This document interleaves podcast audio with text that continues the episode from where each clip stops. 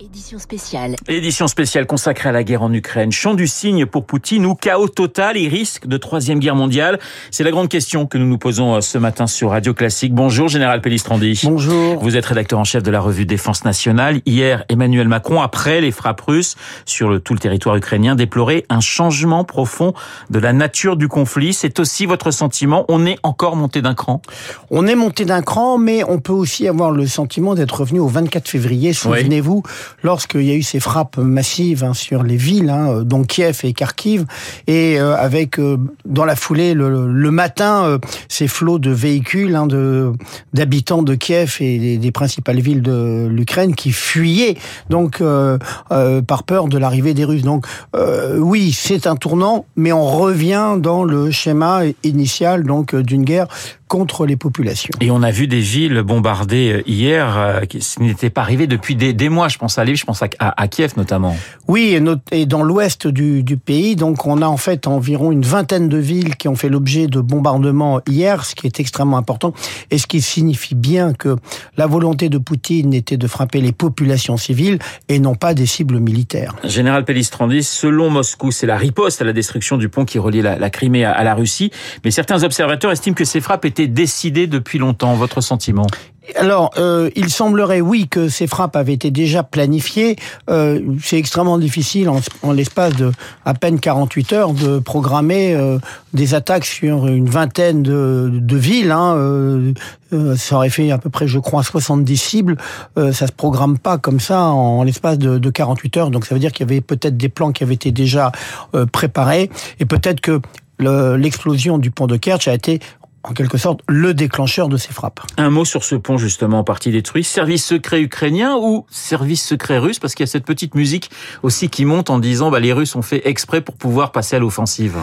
Alors, euh, je dirais euh, les deux, mon général. Hein, ouais. En fait, euh, tout est possible. Euh, on sait que euh, les Russes n'ont aucun euh, aucun doute à manipuler l'information. on se souvient par exemple des attentats qui avaient en 2004 en Russie qui avaient été attribués aux Tchétchènes, hein, mais en fait qui avaient été montés par le FSB contre la propre population russe pour justement provoquer euh, la deuxième guerre de, de Tchétchénie. Donc il faut rester très prudent. En tout état de cause, que l'on constate, c'est que le pont a été légèrement endommagé, euh, même s'il y a une voie qui, bon, qui, qui est détruite, bon, euh, et que ça sert en quelque sorte les intérêts euh, de Vladimir Poutine. Alors, il y a ces bombardements hier, mais également l'annonce par Loukachenko de l'entrée de la Biélorussie dans, dans le conflit.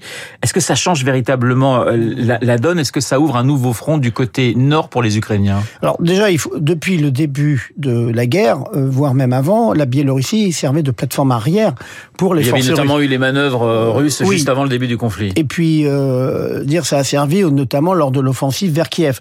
Donc euh, le, la déclaration de Loukachenko euh, s'inscrit dans cette agitation que lui entretient depuis euh, des mois en disant je vais y aller tout en sachant très bien que son opinion publique est très hostile euh, à cette guerre, qu'il y a des combattants biélorusses aux côtés des Ukrainiens. Oui. Donc, euh, effet de effet de manche peut-être. Euh, Néanmoins, cela oblige les Ukrainiens à maintenir un minimum de force en couverture le long de la frontière donc avec la Biélorussie. Alors, Loukachenko s'est exprimé, Poutine bien sûr s'est exprimé, mais également Volodymyr Zelensky.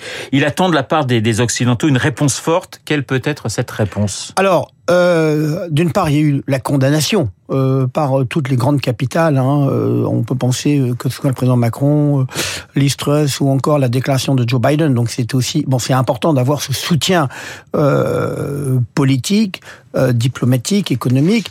Et puis sur le plan militaire, eh bien, il attend la poursuite de, euh, de la livraison d'équipements euh, et notamment de systèmes de défense sol-air pour mieux protéger ces villes face à ce type d'attaque. Sur le terrain, les Ukrainiens poursuivent leur offensive. Oui, euh, le paradoxe c'est qu'on s'est focalisé bien sûr depuis euh, quelques jours sur d'une part le pont de Kerch et puis sur les frappes hier, mais sur le terrain euh, les, les, combats euh, se poursuivent et les Ukrainiens poursuivent leur avance et grignotent les, les positions russes, que ce soit à, à l'est ou au sud du côté de Kherson. Ah, toujours le spectre de, de, de l'arme nucléaire. Alors la question peut vous paraître un peu ridicule, mais Si Poutine devait appuyer sur le bouton, son objectif, ça serait Kiev, ça serait Varsovie, ça serait Londres, ça serait Paris, ça serait les États-Unis? Non. Euh, s'il euh, euh avait l'idée euh, saugrenue de vouloir frapper une ville euh, comme Londres, Varsovie, une ville européenne, eh bien,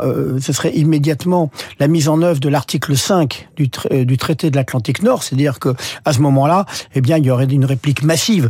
Donc, s'il y a emploi de l'arme nucléaire tactique, puisque c'est bien ça la, question, euh, ce serait peut-être sur le territoire ukrainien. Certains disent, par exemple, faire une démonstration de force euh, au large de la mer Noire, mais euh, je pense que Poutine sait qu'il s'engagerait dans un jeu extrêmement dangereux et que sa propre survie serait dès lors en cause. 83 missiles tirés selon, selon Kiev hier. Pour vous, c'est ce sont les dernières cartouches en quelque sorte de Poutine ou, ou c'est le début de quelque chose d'encore plus terrible? Alors, il semblerait que euh, une partie, une très grande partie de ces stocks de missiles de croisière, hein, qui sont des engins qui coûtent cher, qui sont compliqués, euh, été consommé depuis le début de la guerre. Et donc, euh, ce que je constate, c'est qu'a priori ce matin, il n'y a pas eu de nouvelles frappes parce que bah, ces stocks diminuent. Que hum, je ne suis pas sûr qu'il faut en mesure de poursuivre des bombardements massifs pendant de plusieurs jours, voire plusieurs semaines.